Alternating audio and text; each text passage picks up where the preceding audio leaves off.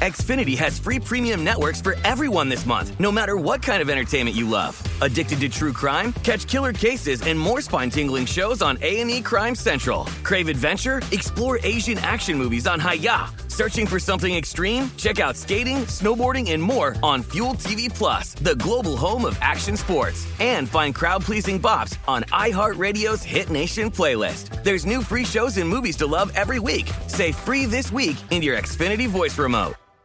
Whether this is her first Mother's Day or her 40th, she deserves more. Shop tons of stunning on trend jewelry for every budget at Diamonds Direct. Diamond Fashion Jewelry. Beautiful birthstones. Everyday pearls starting at just $200. Commemorate the real loves of her life with a gorgeous pendant featuring the birthstone of the one who made her mom. This Mother's Day, Diamonds Direct is everything you need to say thank you. Diamonds Direct. Your love, our passion.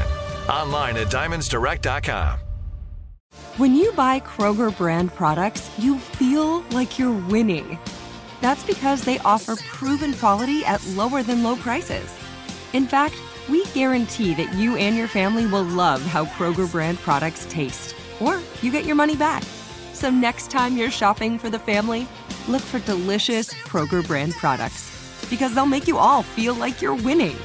Shop now, in store, or online. Kroger, fresh for everyone.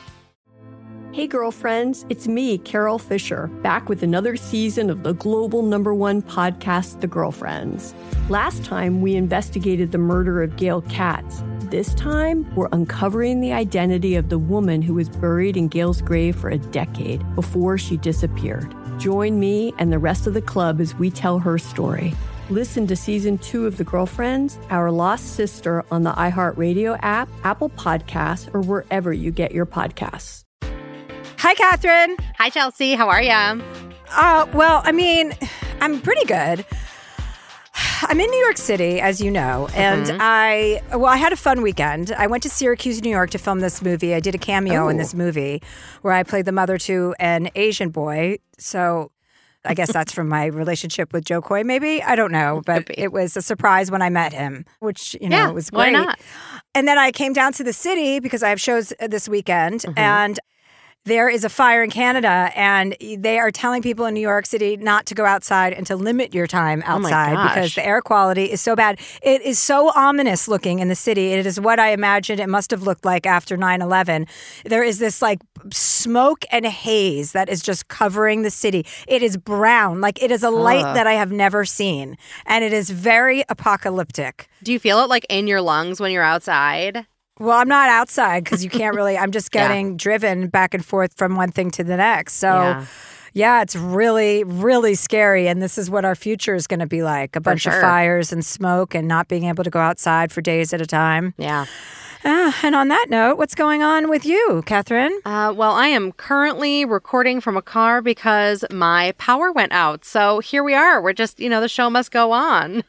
I feel like the world is ending right now and may may end during this recording. That's absolutely true. Luckily, my mom came to visit this last week and we had a lovely time. We just did super girly stuff like shopping. We got our nails done, we got our hair done, picked out some makeup Cute. at Sephora. It was adorable. It was just so That's much fun. nice. Yeah. That's yeah. cute. I'm glad. Yeah. So, what's your weekend?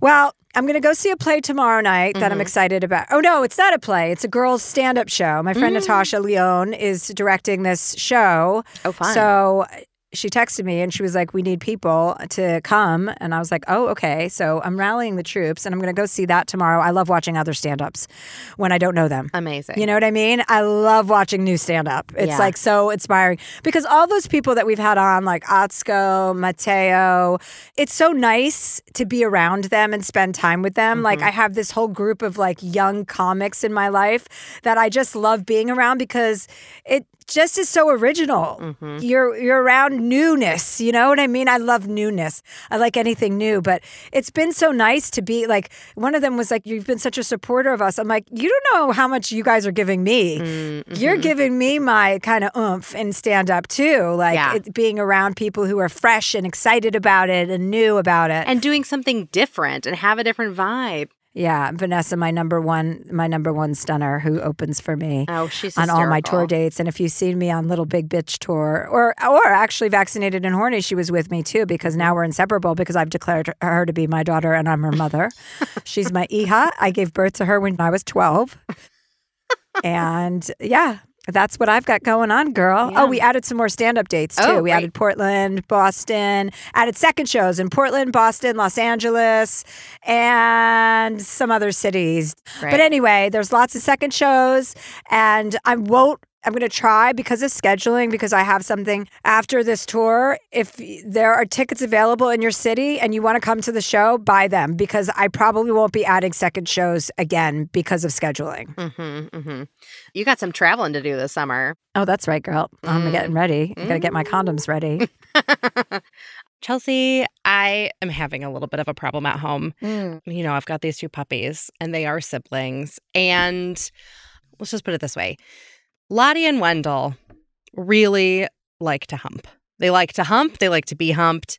There's like a whole, there's a lot, like Mimsy's even gotten in on the action. But what is actually like the worst thing is that sometimes Lottie will like try to bite Wendell's penis and he gets Hmm. really, really into it.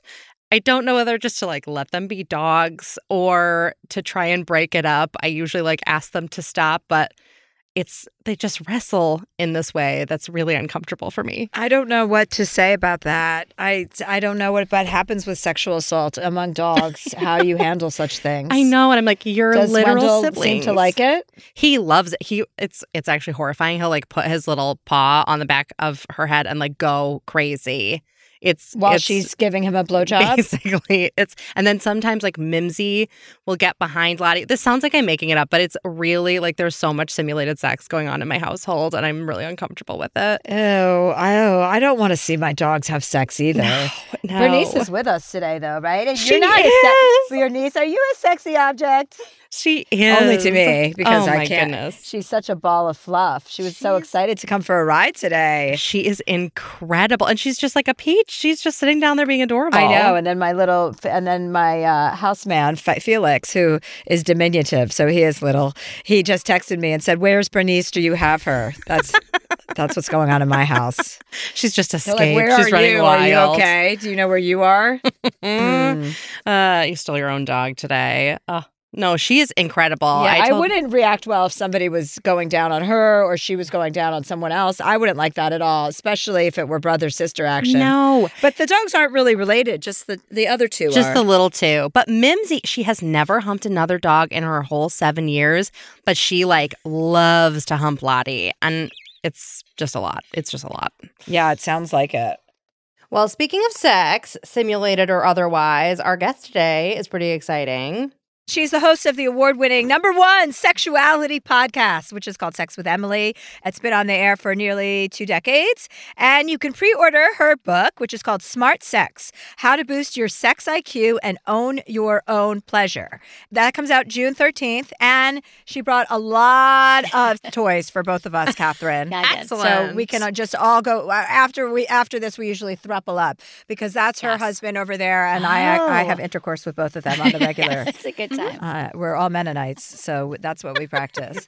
um, okay, so Emily, hi, nice to see you. Chelsea, I'm so happy to see you. you're all about sex That's and it. how to have healthy sex, whether you have a partner or whether you don't. Exactly.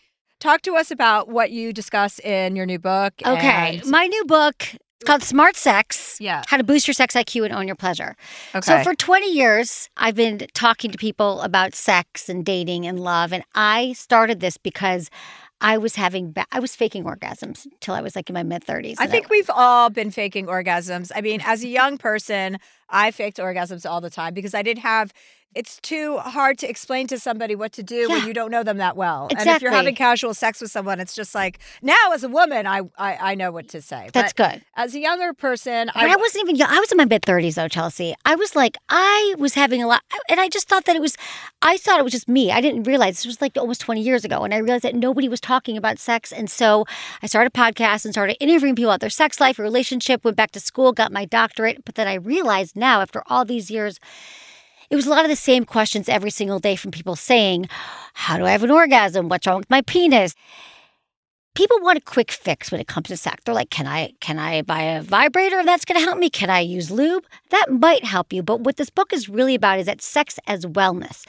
Sex has always been like the bastard child of the of the health and wellness industry. They're like, oh, sex should just be something that magically works for you. But I created these five pillars of sexual health and wellness. For example, one is embodiment. Like, am I in my body during sex? Mm. My my health affects it as well. Like if I'm on a certain medication, I'm going to be dry. If I'm a certain time of life. So the book kind of walks you through all these pillars. So it's embodiment.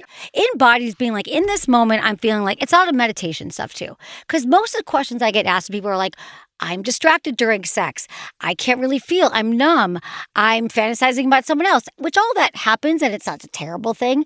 But when we really want to be connected, have great sex, like my quest is like, what does just great sex mean? And so I realized that the pillars are like being in your body, even if it's just for a minute, saying, okay, like, I'm looking at my partner, I'm looking in their eyes, we're breathing together, my hands are on their body. Like usually we are just kind of somewhere else. So one of the pillars is like, can I be present even for a minute? And I know you meditate. I meditate as well. Sometimes I just kind of think, if I'm distracted and fantasizing about something else, I just kind of take my five senses and I'll say, what am I smelling right now? What am I hearing right now? What am I feeling? I'm feeling my hands on their body, and it immediately grounds me in the mm. moment. So it Okay, has some of those good. practices. Yeah. One of the top questions is why can't I have an orgasm during sex? It could be medication you're taking. It could be trauma, unhealed trauma. So this kind of get, helps people realize that, like, oh, if I had trauma 20 years ago or something happened to me, that might be impacting my ability to orgasm. Or I might be on the birth control pill. I might be on an antidepressant. And the weird thing is, Chelsea, people don't make those connections because sex is sort of siloed into this area where, like, well, it was amazing at the beginning. Why can't it always be wonderful?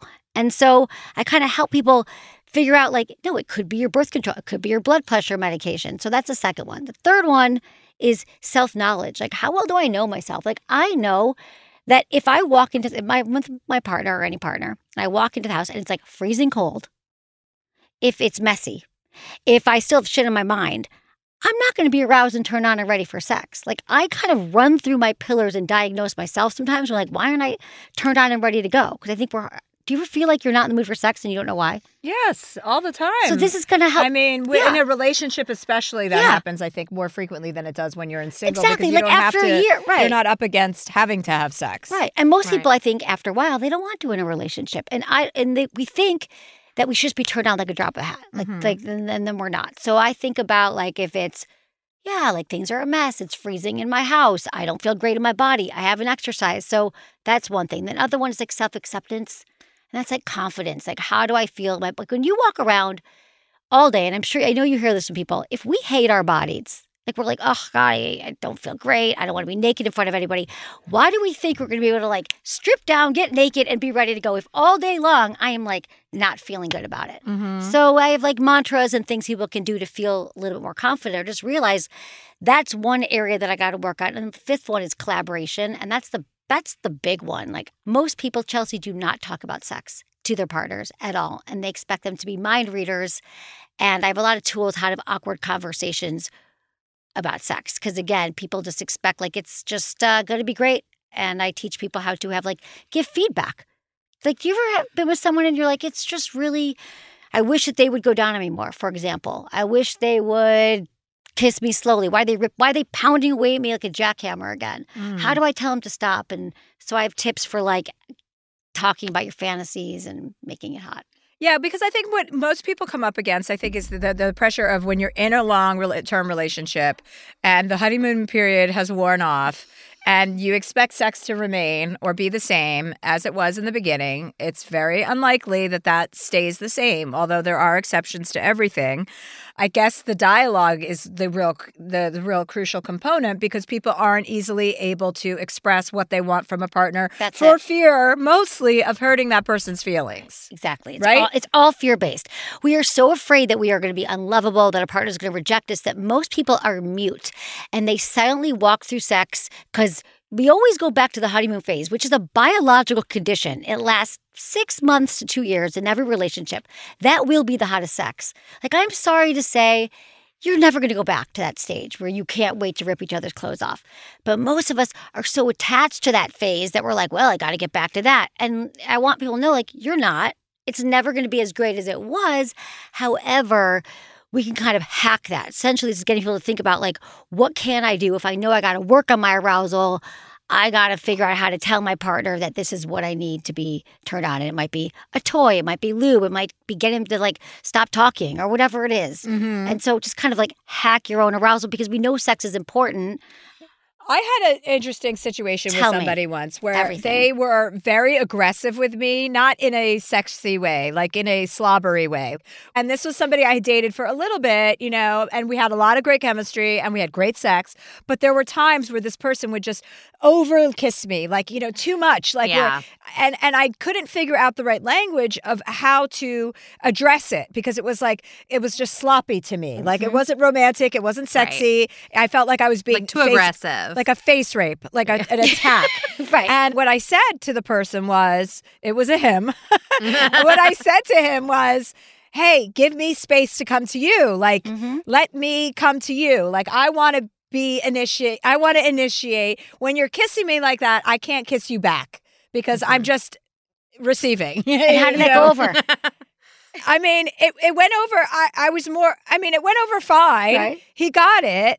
Well, no, because he got it in the moment, but he didn't get it long term. See, this is the Yeah. right. Okay, so this is like the long term solutions in here that you can continue. To, my always thing is like talk about outside the bedroom and not in the moment because Uh-huh, here's what right, happens. right, right, right, right. Since I don't know about you, I grew up with shame around sex. I had no sex education, and I felt like if I had to bring up sex to my partner, they brought up something to me. A lot of us, at least I did, I go into fight or flight. I'm like, what did you wrong? I'm a terrible lover. You hate my vagina. You hate my. bu-" And so just realize people like it's okay. We're not used to people talking about sex and kind of giving people tools to talk about it, like outside the bedroom. We're not supposed to talk about sex in the bedroom.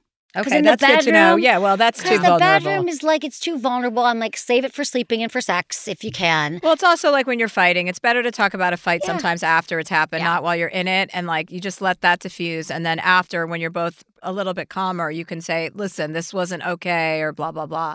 But yeah, sex is tricky because. Tricky. Yeah, people have a lot of issues around it and body and their our bodies and feeling confident. There's a lot of insecurity. Yeah, exactly. There's the, the insecurity. It also, since nobody is really talking about it, if you think about it, we talk about like, yes, I had sex, I didn't have sex, but we're not really into like what is actually, what do we actually need to be aroused and turned on? Clearly, there's an erection there, and maybe they'll come in, and I'm like, I'm not even, I'm still finishing my work email. I'm not even ready to go, and then I'd feel like pressure to get turned on and aroused, and I'm not. And then I realized in this book through my self knowledge and figuring out what I wanted, it's like, oh, I need to have downtime before I even see you. I need to have showered. If the and I keep bringing this up because like I realize when my house is freezing now, like I, I will not be in the mood for sex if it's dirty. I haven't if I the sheet someone else's sheets aren't clean, and so I've learned to like kind of hack my arousal, if you will.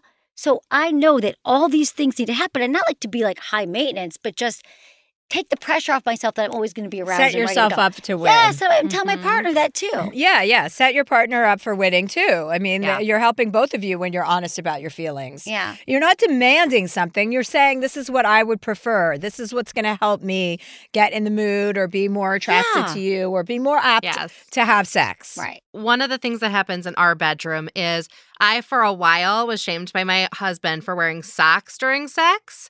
However, he does that all the time with all three of us, actually, which is really inappropriate. It's true. It's true. But I just found it was like it makes me more comfortable. It makes me more. I don't know. Maybe it's like I'm When he does wear warm socks? whatever. No, when I wear warmer. socks, I have to wear socks because my toes Oh. get cold. But Yes. then I finally read that women actually can have a higher likelihood of orgasming when they wear socks because you're It's you're true. not distracted by cold feet or whatever the thing is, the dirty sheets, the you I know, I'm the opposite. house. I want my feet out and free because I need. I don't like warmth. I see, like you're saying, your house Yeah. is cold. I would be grossed out if I walked in and the house was too warm. Okay. So this is what I'm saying is that everybody's different, but we just assume that like it should just work for us. So I had to like through the self knowledge, and I do give people in smart sex the step. Like I give like a questions people. They can say, like, "Do I know that I need to have had a conversation with my partner beforehand? I need to have done something fun with them. I need to have like physical touch, or I need all of these certain things to happen because otherwise, it's just the sex isn't going to happen. So Yeah, and also people should be better at reading the room and see if it's an appropriate time, right? Like, Yeah. and and Yeah. if somebody's tired, exhausted, came home from the gym, is ex- you know like those aren't the moments to go in on someone and be like, oh, like, you know, you have to be able to read your partner and see when they're open to that and when you should give Yeah. them a little bit of space. Yeah, exactly. Yeah. And then figuring out figuring out when they need space, but also figuring out when is the right sex time for sex to happen. So like I know that it's not gonna happen for me 10 o'clock at night. Most nights I'm exhausted, I'm in bed, I'm doing my thing. I don't so my partner comes home late, they want to have sex. So I'm reject I'm like, no, I, that's not when I want to have sex. So then I had to figure out, well, when do I want sex? Most partners have mismatched libidos. Like just to want to set that up. Mhm. There is always in every relationship there is the high desire partner and the lower des- desire partner. And unfortunately, two high desire partner and two low desire partners never come together. They Yeah, just don't. right, so then you right. gotta like troubleshoot. So if I tell my partner, I'm like, don't even try because I don't want to feel bad rejecting you again. Let's mm-hmm. figure out when it's gonna happen. So I'm like, okay. Made it late afternoons is great. Early Saturday mornings might be great, but all these other times aren't, or even scheduling sex. And people think that's the least sexy thing on the planet. They're Not like, oh, for yeah. two type A like, anal retentive people. That's probably exactly what they want. Right. No, but people, right, that that's true. They could, but some people are like, I don't want to look at my calendar, like, pick up dry cleaning, pick up the kids, fuck my partner. You don't want to see that. But then you know, though, Saturday night tonight, I can shave, I can breathe, I can clean the house, whatever the things you need to make sure that that night that you have sex, you can do all the, whether it's fantasize, whether it's knock one out beforehand, masturbate, all the things you got to, the toys are charged so you can be ready and not Yeah. leave it up for chance. And you think that this seems obvious to you. Most people are, I get hundreds of questions a week from people. And that's the point. I was like, I got to just have people figure out themselves because I can't, you guys can't talk. Don't you want to answer every email you get? I feel that I do. I'm like, absolutely. and I can't. And then it's the same things. And I'm like, this is going to help people. Smart sex will help people go through the, the rubric of questions and be like, oh, this is why I can't get a boner. Oh, this is why I'm not turned on. And so, you know, I want to put it, power in the people's hands to fi- crack their own codes of sexuality. Yeah, because like it turns me on when I'm in a relationship and I go to the guy. I initiate. That's a turn on for me. So when you're coming at me all the time, hitting on me all the time, trying to have sex with me all the time, that is a turn off. You know, I'm the type of person like when when I'm meeting you and you make the first move, yes. But once you're in a relationship, and that's how a lot of people feel. Like, well, I want it to be my idea. Yeah. I want to go to you. Like that's sexy to me. You know, giving them a look Yeah. or putting their ha- your hand on them and like, yeah, let's go. It's like, and then, uh, you know, usually, obviously, the reception is good, but I would like to be able to do more of that, especially in my next relationship. I want Yeah, that. Good. And Yeah. so, so see, this is so good that you know that. That's a self knowledge portion. And most people don't even know that much. They've never even thought about it. But to be able to say to your partner in a loving way, have all these like ways that people can do like their tone right and like timing and the tone to have these conversations. But to be able to say, you know what, I really love being the one that initiates. So it doesn't mean that like I don't want you to initiate, but maybe like for the next few weeks or something like that's going to be on me, and I want you to know it's coming. But right now, for the next week, please don't initiate. Well, there's this also this fallacy that if you talk about sex too much, you're losing like, you know, the sexiness of it. And I would argue that that's exactly the opposite of the truth. Like mm-hmm. Yeah. the more communication you have about anything, the more on the same page that you and your partner can be. So the difficult conversations that may be challenging are worthwhile if you, you know, if you gather up the courage to have the conversation, you're going to be rewarded with the results most likely. Exactly. It can be hot. I mean that and that becomes because what we mostly crave in long-term relationships is novelty and spontaneity and something new. And when you get over the shame, the stress, the, in the book I talk about this the pleasure thieves, which is stress, trauma, and shame. Those are the three things that are keeping us from having sex. Once you get over that, you're like, okay, I'm gonna get rid of my hangups around sex talking about sex is actually becomes like fun. Like you're talking about like where you're going on summer vacation or where are we going to dinner. You're like, should we try this position? Should we try this new toy? And it, it is hot. It's mm-hmm. not it doesn't have to be like this. I can't believe we talked about it too much and now it's no longer hot. It's like the reverse happens. Yeah. Agreed. Agreed. Yay. Well, let's jump to some callers and solve some people's problems, shall we? Okay. Do we need to take a quick break? Awesome. Yeah, we'll take a quick break and we'll be right back with Emily and Chelsea. Moms are more than the stuff they do for us the laundry, cooking, and driving. And by the way, dad should be helping with that stuff too. She's got a whole life outside of motherhood. This Mother's Day, give mom her flowers. She deserves the best, and that's why Bouqs is giving you 25% off your entire order of farm fresh flowers from Bouqs. That's short for bouquets. Here's what's great about the Bouqs Company. Bouqs is different. Their flowers are cut fresh and sourced directly from the best flower farms, so they last way longer. They even have flowers grown on the side of a volcano. Bouqs has modern designs and unique flowers that you cannot find anywhere else. Bouqs is simple. Go online, pick the delivery date, and you are done. Mother's Day is May 12th. Don't miss the chance to thank your mother. Order your Bouqs now. And with 25% off, you can send some to mom, wife, aunt, and even grandma. So go to Bouqs.com and use promo code Chelsea, C H E L S E A, for 25% off. That's B O U Q S.com, promo code Chelsea. Xfinity has free premium networks for everyone this month, no matter what kind of entertainment you love. Addicted to true crime? Catch killer cases and more spine-tingling shows on A&E Crime Central. Crave adventure? Explore Asian action movies on Hi-YAH. Searching for something extreme? Check out skating, snowboarding, and more on Fuel TV Plus, the global home of action sports. And find crowd-pleasing bops on iHeartRadio's Hit Nation playlist. There's new free shows and movies to love every week. Say free this week in your Xfinity voice remote. Hey, girlfriends, it's me, Carol Fisher. I'm so excited to tell you about the brand new series of The Girlfriends. In season one, we told you about the murder of Gail Katz at the hands of my ex boyfriend, Bob. At one point, a woman's torso washed up on Staten Island and was misidentified as Gail. She spent nine years in Gail's grave, and then she just disappeared. It's almost like it's become this moral obligation to find her. And that's what we're going to do find this missing girlfriend and tell her story. With the help of some of your favorite girlfriends from season one, like my producer Anna. Oh my God. My friend Dr. Mindy Shapiro. Hi, it's Dr. Shapiro, and I'd like to speak with the deputy medical examiner. And of course, Gail's sister, Elaine Katz. Having no closure, it kills you. Join us as we try to solve a 35 year old cold case. It's not going to be easy, but it's going to be one hell of a ride. what? I can't believe this. Listen to season two of The Girlfriends, Our Lost Sister on the iHeartRadio app, Apple Podcasts, or wherever you get your podcasts.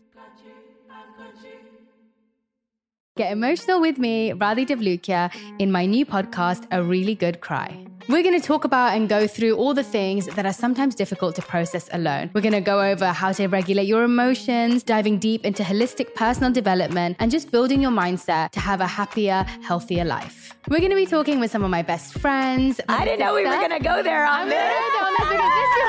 People that I admire. When we say listen to your body, really tune into exactly. what's going on. Authors of books that have changed my life. Now you're talking about sympathy, right. which is different than empathy, yeah. right? And basically have conversations that can help us get through this crazy thing we call life. I already believe in myself. I already yeah. see myself. And so when people give me an opportunity, I'm just like, oh, great, you see me too. We'll laugh together, we'll cry together, and find a way through all of our emotions. Never forget, it's okay to cry as long as you make it a really good one. Listen to A Really Good Cry with Radhi Devlukia on the iHeartRadio app, Apple Podcasts, or wherever you get your podcasts.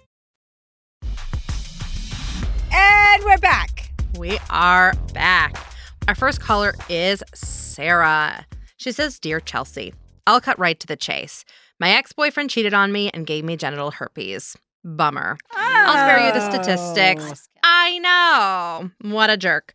I'll spare you the statistics, but genital herpes is pretty common and it shouldn't be a big deal.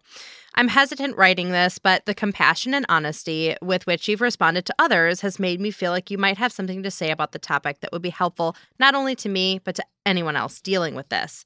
I was devastated for a long time, but life moved on. I got a dog, moved to a different city, and I started pursuing a career that I'm so excited and passionate about. And I'm surrounded by people who make me feel loved. I am happy and fulfilled in many ways, except for one. I haven't had sex or really any type of intimacy in three years. In order to handle the fear and shame that I was left with, I decided I just wouldn't date and to retire my sexuality at the ripe old age of 25. In truth, my sex drive just disappeared when this happened, and I haven't really had any interest in sex, solo or otherwise. I've been in therapy for years and I've healed immensely. I even managed to go on a few first dates here and there, but it never went further than that. I want a life partner and I want to want a sex life, but I'm holding myself back for fear of being rejected when I disclose my status to someone. How do I get past this and allow myself to have a partner and the relationship I deserve? Sarah. Hi, mm, Sarah. Sarah. Hi. The right place. Hi. How are you? I'm good. Thank you so much for having me. You're welcome. Well, thank you for calling in. And this is our special guest. Emily is here today. She writes about sex and she does a podcast about sex and she is all about sex positivity. so, this is the help you. perfect episode for you. Nice to meet you. Got you. Yeah, Sarah. Hi. Nice to meet you too. So first, I want to say that having herpes is really common. It's not a it's not a death sentence to your sex One in three people have herpes, by the way, just so you know. One And- in three people. Yeah. And they don't really, a lot of people don't talk about it. They don't disclose it. And in fact, Sarah, a lot of people have it and they don't even know it. And they're Mhm. spreading it and it's a whole thing. But what I have found is that when you do disclose it to partners, first off, usually they're grateful that you told them. You let them know that you maybe you're perhaps taking a daily suppressant. I'm not sure what kind of medication you're on right now. And really, the chance of transmitting if you're taking a daily suppressive is very, very slim. So Mhm. I actually look, and hopefully people are getting this knowledge that it's actually, I'd rather be with somebody who's on top of their sexual health. They're like, this is what I got. I've had chlamydia once. I've got STI. You're like, great. You actually are somebody who prioritizes your health. And a partner who you actually would want to be with is going to say, oh, here's somebody who also cares about her health and who knows how to communicate. And I think you're going to be surprised how many partners you're going to find. They're going to be like, great, no problem. And I'm telling you this from experience too, because I hear this from many of my listeners all the time that once they actually were real about it with somebody, that nine out of 10 partners were like, cool. Thanks for telling me. Let's go. Let's go. Let's go to dinner. What are we doing? Let's get in bed. Like it's not what you think. So I hope you can find the courage to go out there and start to talk to people and realize you're young. It's really common and it's going to be okay. And there's so many people whose sex lives get even better because now you have the freedom. You're like, I've said it all. I got zero secrets. This is who I am. And once you tell one person, it's not going to be that big of a deal. You're going to get better at telling people. And also, something you need to understand is you don't need to tell somebody that on the first date. You're not sleeping with them, probably, or are you? No, No, no, yeah, you don't strike me as somebody who's having sex on the first date. So, I mean, you haven't had sex in three years, so it would be crazy for you to just start uh, right away. Well, not crazy, but it doesn't seem characteristic of you. So, uh, you don't have to tell somebody right away. You can build a relationship or the beginnings of a relationship and then sit down. And also, characteristically, that says a lot about you to be upfront and honest with a person. They're going to look at that and be like, before you have sex with them, you can tell them, but also, you're not contagious unless you have an outbreak, correct? Correct. Right. Correct, Chelsea. So, and you're you seem very aware of your diagnosis, and it's not a big deal. Like it doesn't fucking matter. All you have to do is be mindful of other people catching it. So when you mm-hmm. have an outbreak, you shouldn't be actively having sex with somebody, obviously, but you can tell somebody when you're in a relationship with them, you're putting a lot of pressure on yourself about something that one in three people in the world, in the world, are dealing with all the time. I mean, you know, you're going to probably tell somebody who's going to be like, "Oh God, I have it too." Yeah. So, that happens a lot. Yeah. By the way. So like, like, oh, yeah, me too. so I really wouldn't worry about that aspect of things. I understand. I think reading between the lines of your letter and what you're saying is that it's been so long since you've been out there that it's harder to get back in, right? Because you don't have the kind of language or experience other than the bunch of dates that you went on, which I also think is a really good thing and a good practice to just be exercising is dating because, you know, it takes the pressure off when you when you when you have a lot of experience with it. You don't have to look at every date as like, "Oh my god, is this going to be the one?" It's more of like, "Oh, let me see if I even like this person." The more sex you have, the more sex you want to have. And I think that goes for solo play as well. If you're just not doing it, it's easy to be like, cool, that's on the back burner, kind of indefinitely. Maybe there are some things you can try that are like taking a nice bath that are sensual and sexual. And like maybe you're not even trying to have an orgasm, but just like starting to prime the pump for yourself with that and getting back into like some solo play before you try venturing out in the world. So true. Huge fan of it. Sex begets sex. So we have to keep our own pilot light lit. That's the truth. So sometimes we're in relationships and we think like, or we're, when we're dating, we're like, oh, I'm going to save myself or I'll get turned on right when we're ready to go in the bedroom. But that's the other thing. We usually we're not. So it's like going to the gym. Like you got to keep it going. So solo sex, loving yourself, is going to have a way that you're going to stay connected to your sexual energy. And then when you're out with somebody, then that's going to be flowing and you're going to be a little bit more embodied. Yeah, for sure. That makes a lot of sense. I think that kind of was what I was thinking with the going on the dates. And I think what I've noticed is because maybe my sex drive has just kind of fizzled out, there's no sexual chemistry. And I can't tell if there's no sexual chemistry because there's no sexual chemistry or if there's no sexual chemistry because I'm scared. And then it like makes it difficult for me to make the right call. Do I want to go on another date? Is there anything there? And I feel like this was not something I struggled with before everything unfolded the way it did. Yeah. Well, it sounds like you're playing a big mental game on yourself. You know what I mean? I mean, I'm glad you're in counseling because I think you I think this is much more of a mental thing than anything else. Do you can I ask you do you masturbate? Not really. Like very well, you should start. Because if you want to get that sex drive going, right? Like the way to keep, like my friend was talking, I should say her name, but I won't. My friend was talking about vaginal dryness the other day, and we were all laughing at her. And because her doctor was like, the way to prevent vaginal yeah. dryness is to use your vagina. Yeah, exactly. And she's like, she's like, I can't have sex with my husband because my vagina's too dry. I'm like, well, that's your vagina's too dry because you won't fucking have sex with your husband.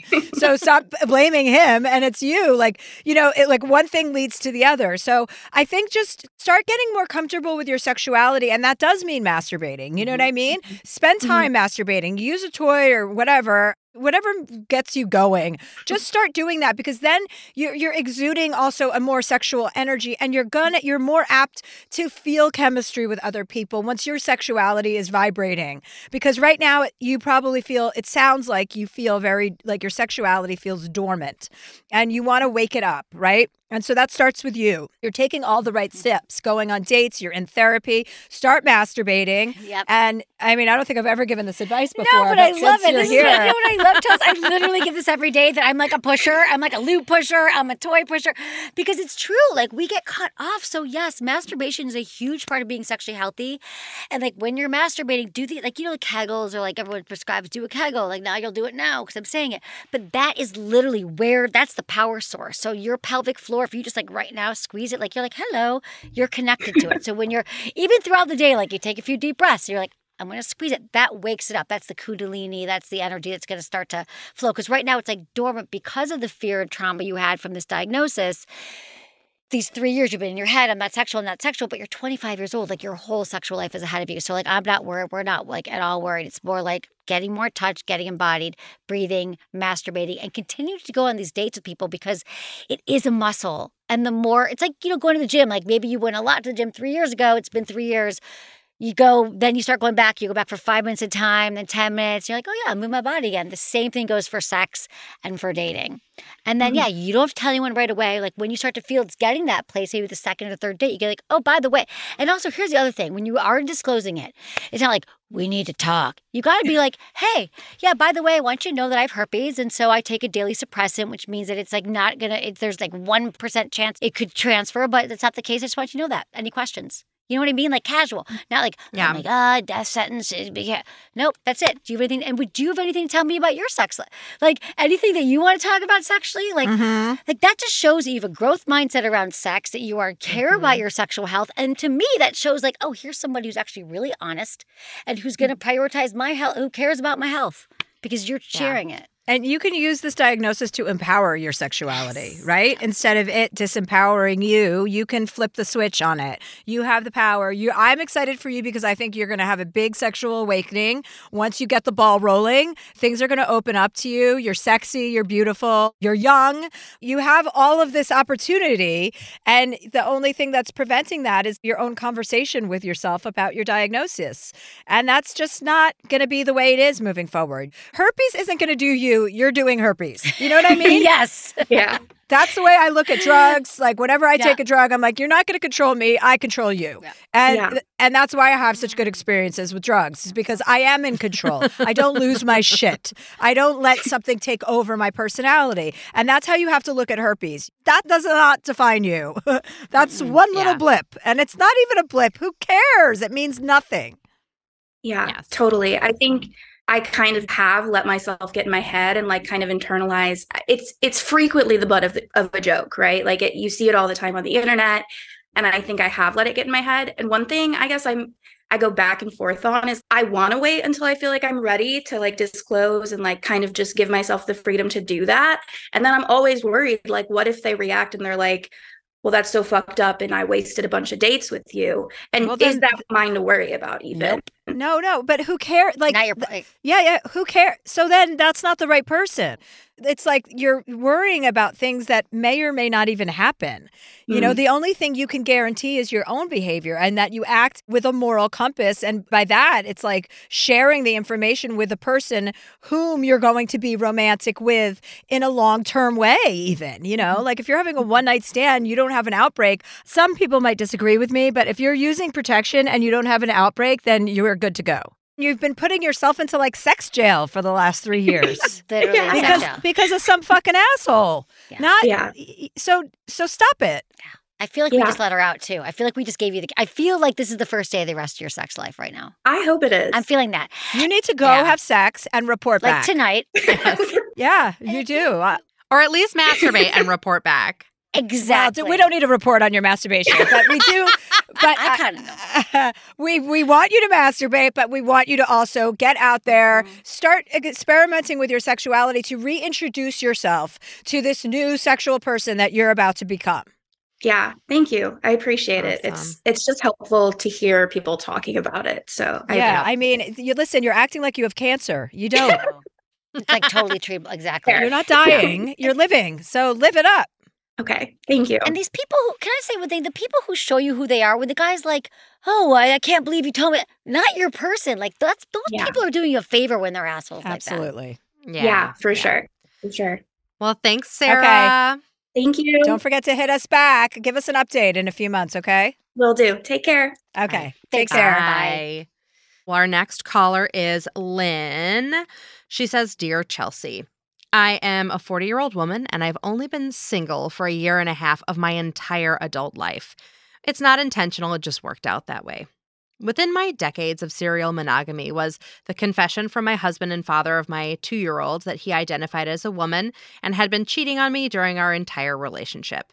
Turns out she just needed a green card. My last relationship was with a wonderful man who I consider the love of my life. Life circumstances led to the end of that relationship. After the initial heartbreak about the end of a beautiful relationship, I know that I need to enjoy this time being single, truly single. I've lifted myself out of a self deprecating slump, but there's one thing I just cannot justify out of my mind. That is the sadness that I no longer get to enjoy sex. I'm not a prude or a slut shamer or a hopeless romantic. I just don't get enjoyment from sex with someone that I don't have a connection with.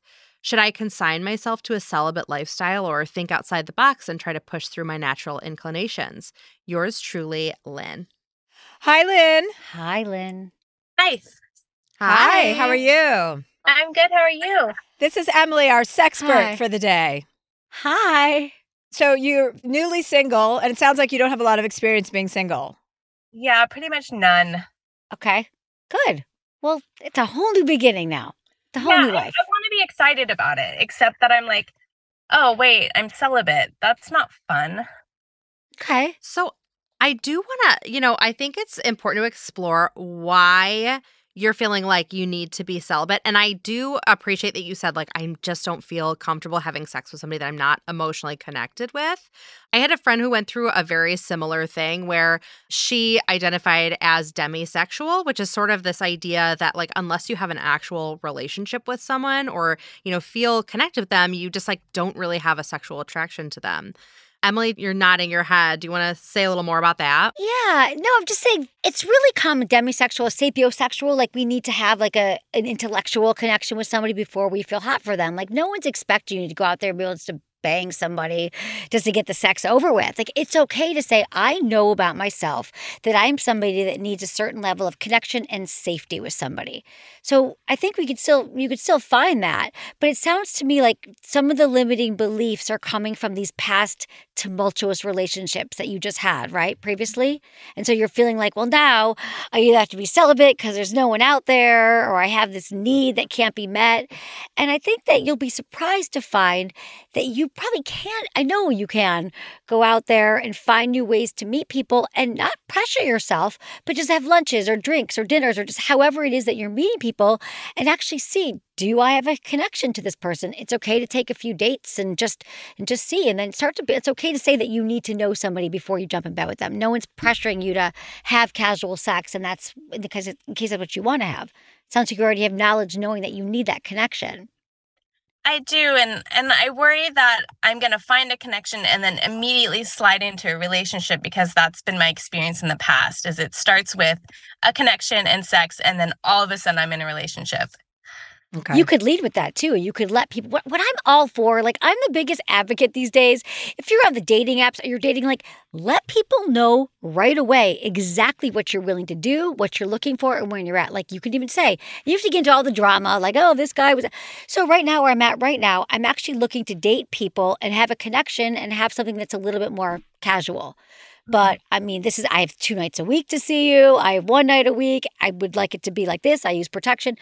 Would you be okay with that? You know, just you'll find that people will say, like, oh, wow, okay, well, that's either what I am looking for or not looking for.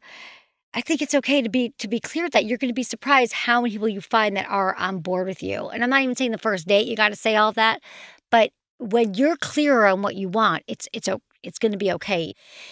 Casual sex can be really satisfying. In fact, I used to think that too. Like, and I hear this from a lot of people. They're like, well, if I have sex with someone, I fall in love. That's just a choice. That's a pattern. You're not really in love. Like, you had an orgasm and maybe that made you feel connected. But you're in charge. You can say, you know what? What makes you feel connected is that I text him every day, is that I see him four days a week. So you could decide that you're going to have a meaningful, casual relationship where you only see them once a week, or you're not texting during the week but the sex you're having is still really satisfying, but you don't allow yourself to fall into the old patterns, right? And you have accountability partners and friends and people around you, and like Chelsea will be here. You can check back in. You know what I mean? Set yourself up for success this way because you know what you don't want it to look like. Yeah.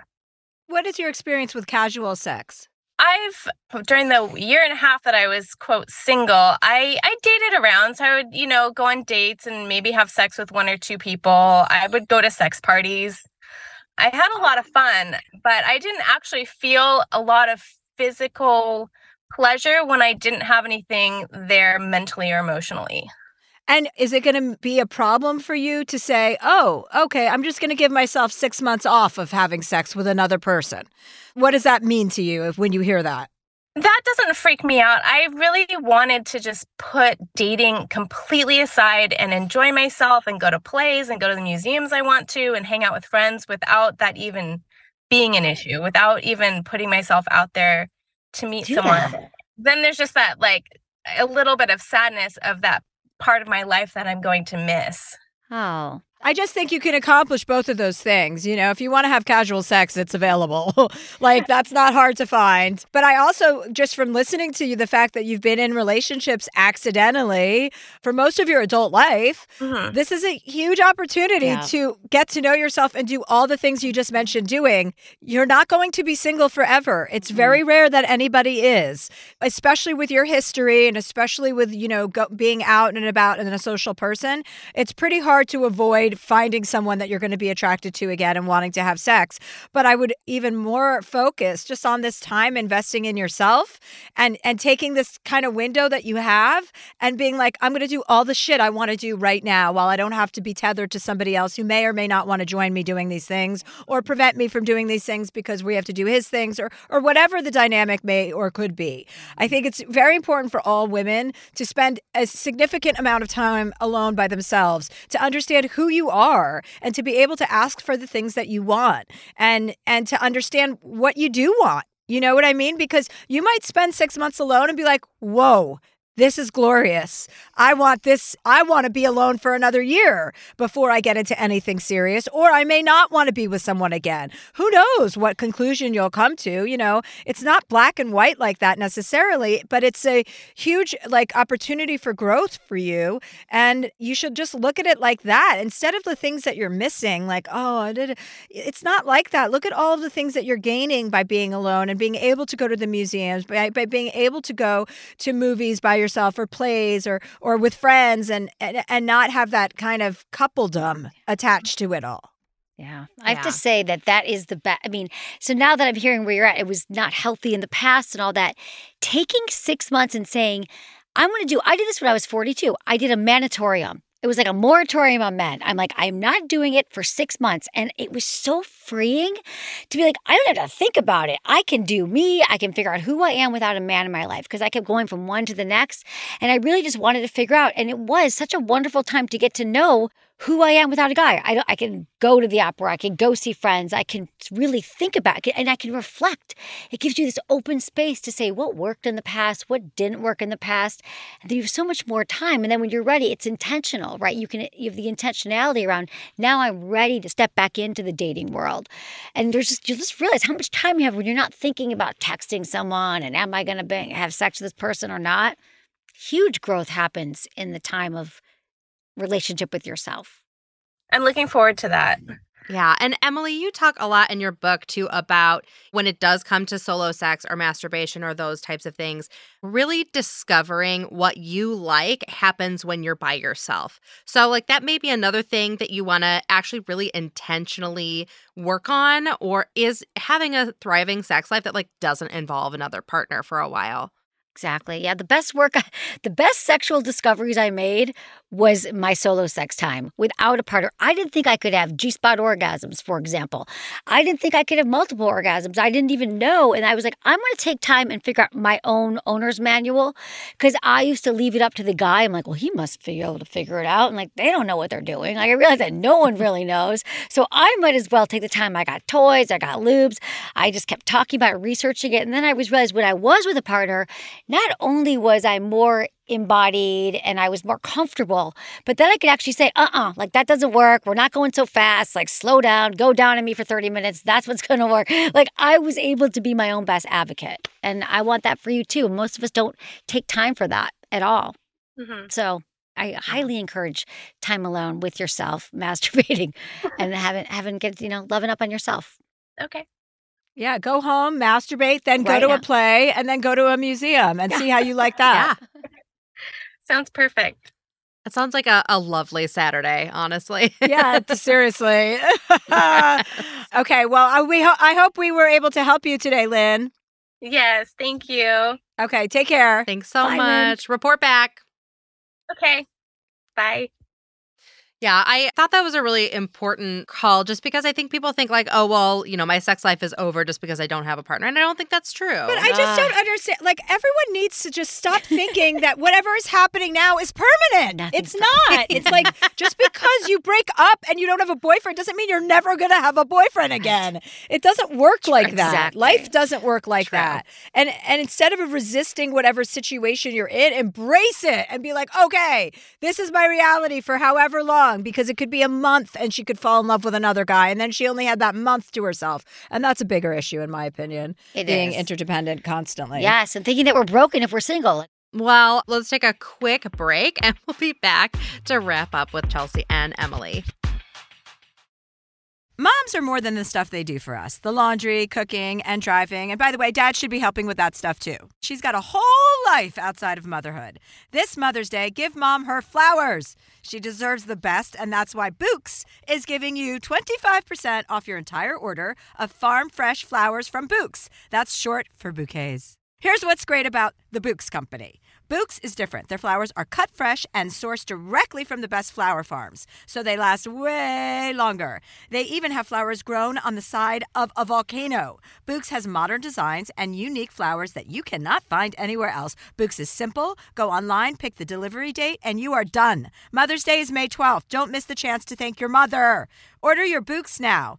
And with 25% off, you can send some to mom, wife, aunt, and even grandma. So go to Bouqs.com and use promo code Chelsea, C H E L S E A, for 25% off. That's B O U Q S.com, promo code Chelsea. Xfinity has free premium networks for everyone this month, no matter what kind of entertainment you love. Addicted to true crime? Catch killer cases and more spine-tingling shows on A&E Crime Central. Crave adventure? Explore Asian action movies on Hi-YAH. Searching for something extreme? Check out skating, snowboarding, and more on Fuel TV Plus, the global home of action sports. And find crowd-pleasing bops on iHeartRadio's Hit Nation playlist. There's new free shows and movies to love every week. Say free this week in your Xfinity voice remote. Hey, girlfriends, it's me, Carol Fisher. I'm so excited to tell you about the brand new series of The Girlfriends. In season one, we told you about the murder of Gail Katz at the hands of my ex boyfriend Bob. At one point, a woman's torso washed up on Staten Island and was misidentified as Gail. She spent nine years in Gail's grave, and then she just disappeared. It's almost like it's become this moral obligation to find her. And that's what we're going to do find this missing girlfriend and tell her story. With the help of some of your favorite girlfriends from season one, like my producer Anna. Oh my God. My friend Dr. Mindy Shapiro. Hi, it's Dr. Shapiro, and I'd like to speak with the deputy medical examiner. And of course, Gail's sister, Elaine Katz. Having no closure, it kills you. Join us as we try to solve a 35 year old cold case. It's not going to be easy, but it's going to be one hell of a ride. what? I can't believe this. Listen to season two of The Girlfriends, Our Lost Sister on the iHeartRadio app, Apple Podcasts, or wherever you get your podcasts. Get emotional with me, Radhi Devlukia, in my new podcast, A Really Good Cry. We're going to talk about and go through all the things that are sometimes difficult to process alone. We're going to go over how to regulate your emotions, diving deep into holistic personal development, and just building your mindset to have a happier, healthier life. We're going to be talking with some of my best friends. I didn't know we were going to go there on this. People that I admire. When we say listen to your body, really tune into exactly. what's going on. Authors of books that have changed my life. Now you're talking about sympathy, right. which is different than empathy, yeah. right? And basically have conversations that can help us get through this crazy thing we call life. I already believe in myself. I already yeah. see myself. And so when people give me an opportunity, I'm just like, oh, great, you see me too. We'll laugh together, we'll cry together, and find a way through all of our emotions. Never forget, it's okay to cry as long as you make it a really good one. Listen to A Really Good Cry with Radhi Devlukia on the iHeartRadio app, Apple Podcasts, or wherever you get your podcasts. And we're back. We're back. Our last question comes from Beth. Her location is somewhere in Europe. I'm an American and have been dating a wonderful German guy for the past three and a half years. We both have been previously married and have kids. I've learned over the past two years that his parenting styles are much different than mine.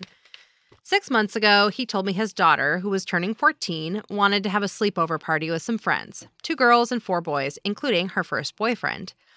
She also asked if her boyfriend could sleep in her bed that night. He told me that he and his ex wife have a very open relationship with their daughter, and she told them that she's not ready for sex but just wants to snuggle with her boyfriend on her birthday.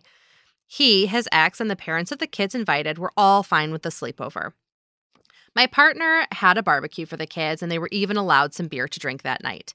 The kids stayed up all night, and he made them breakfast in the morning. My respect for him as an amazing dad has diminished, and I after I heard about this, I didn't speak to him for a week. I felt sick to my stomach and even had trouble sleeping after hearing this. Recently, I asked about his daughter and found out that she's now on the pill and regularly having sex with her boyfriend. This news came to me as a complete shock, but somehow I knew it was coming. Now I'm not sure if I can continue this relationship. My partner is very sympathetic to my feelings, but he's proud of his relationship with his daughter and feels he's done nothing wrong. He isn't proud that she's having sex at such a young age, but believes that she's very mature and it was bound to happen sooner or later. He's happy that she's experiencing love and passion at 14 rather than choosing drugs or alcohol. I love him dearly, but I'm so disappointed in him as a father and a parent. With a 12 year old son and 14 year old daughter, there are still many years of parenting ahead of him. These aren't my children, so why do I care so much? What do you think I should do? Beth.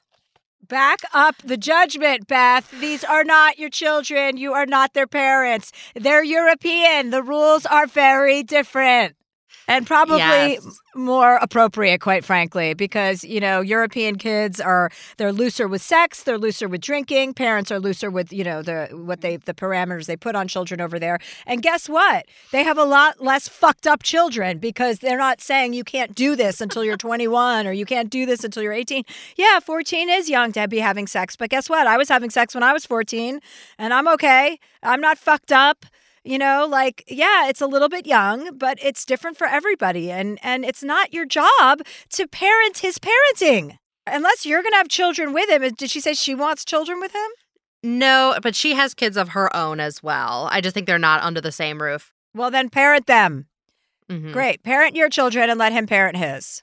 The judgment is so thick. It's just too much. Yeah. You're so judgmental of his parenting. It's it's really not your issue to ever even give your opinions on unless you're asked.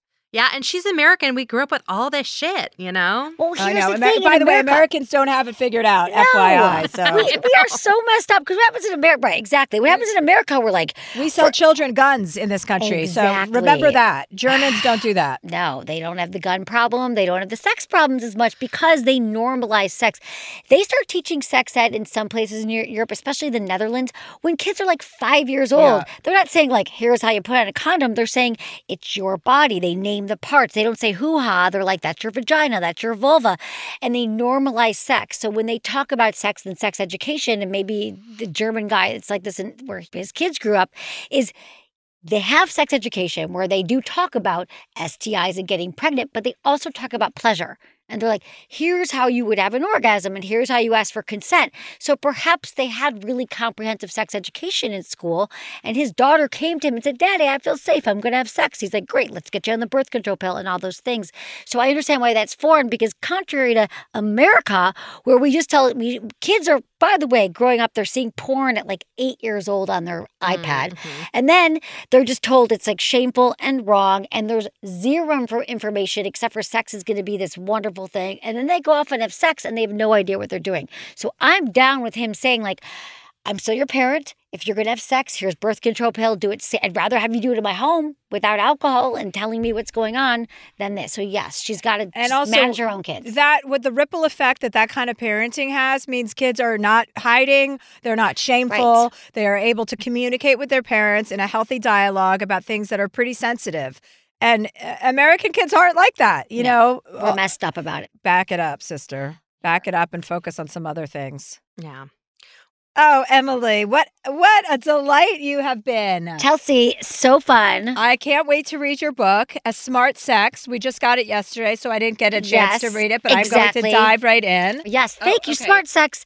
Um, yeah, please do, Ivan. Thanks for having me. I appreciate it. Oh, Um, yeah. you are a blast, and this is a good time. Aw, thank you so you. much. Okay, guys. Also, I have added more second shows to my Little Big Bitch tour. I added second shows in Hollywood at the Pantages.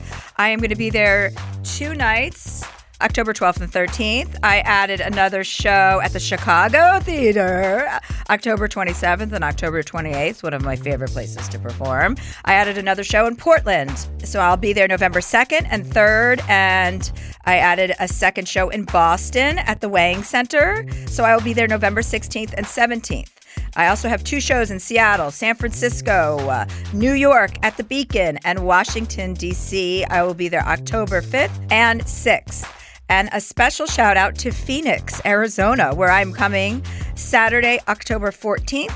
And then I'm coming to Cleveland, Columbus, and Pittsburgh. So suck on that, you guys. I can't wait to see everybody. Oh, and I'm coming to Eugene, Oregon, too, everybody. That's November 9th, 2023.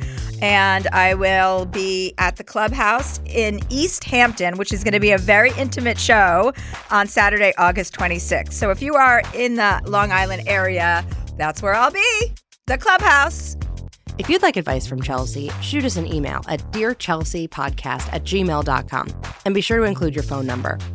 Dear Chelsea is edited and engineered by Brad Dickert, executive producer Catherine Law. And be sure to check out our merch at chelseahandler.com.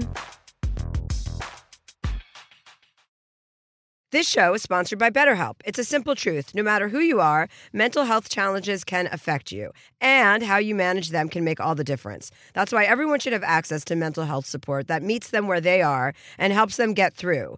BetterHelp provides online therapy on your schedule. It's flexible, simple to use, and more affordable than in person therapy.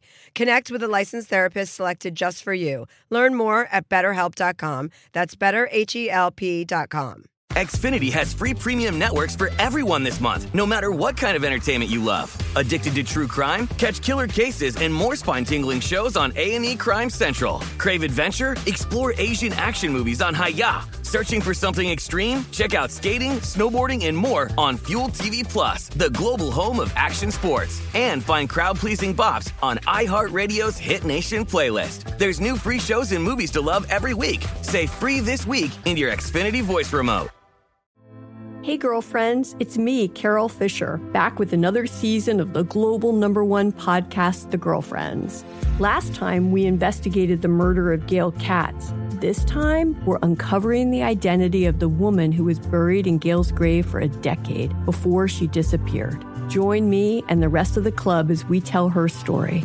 Listen to season two of The Girlfriends, Our Lost Sister on the iHeartRadio app, Apple Podcasts, or wherever you get your podcasts. Get emotional with me, Radhi Devlukia, in my new podcast, A Really Good Cry. We're going to be talking with some of my best friends. I didn't know we were going to go there on this.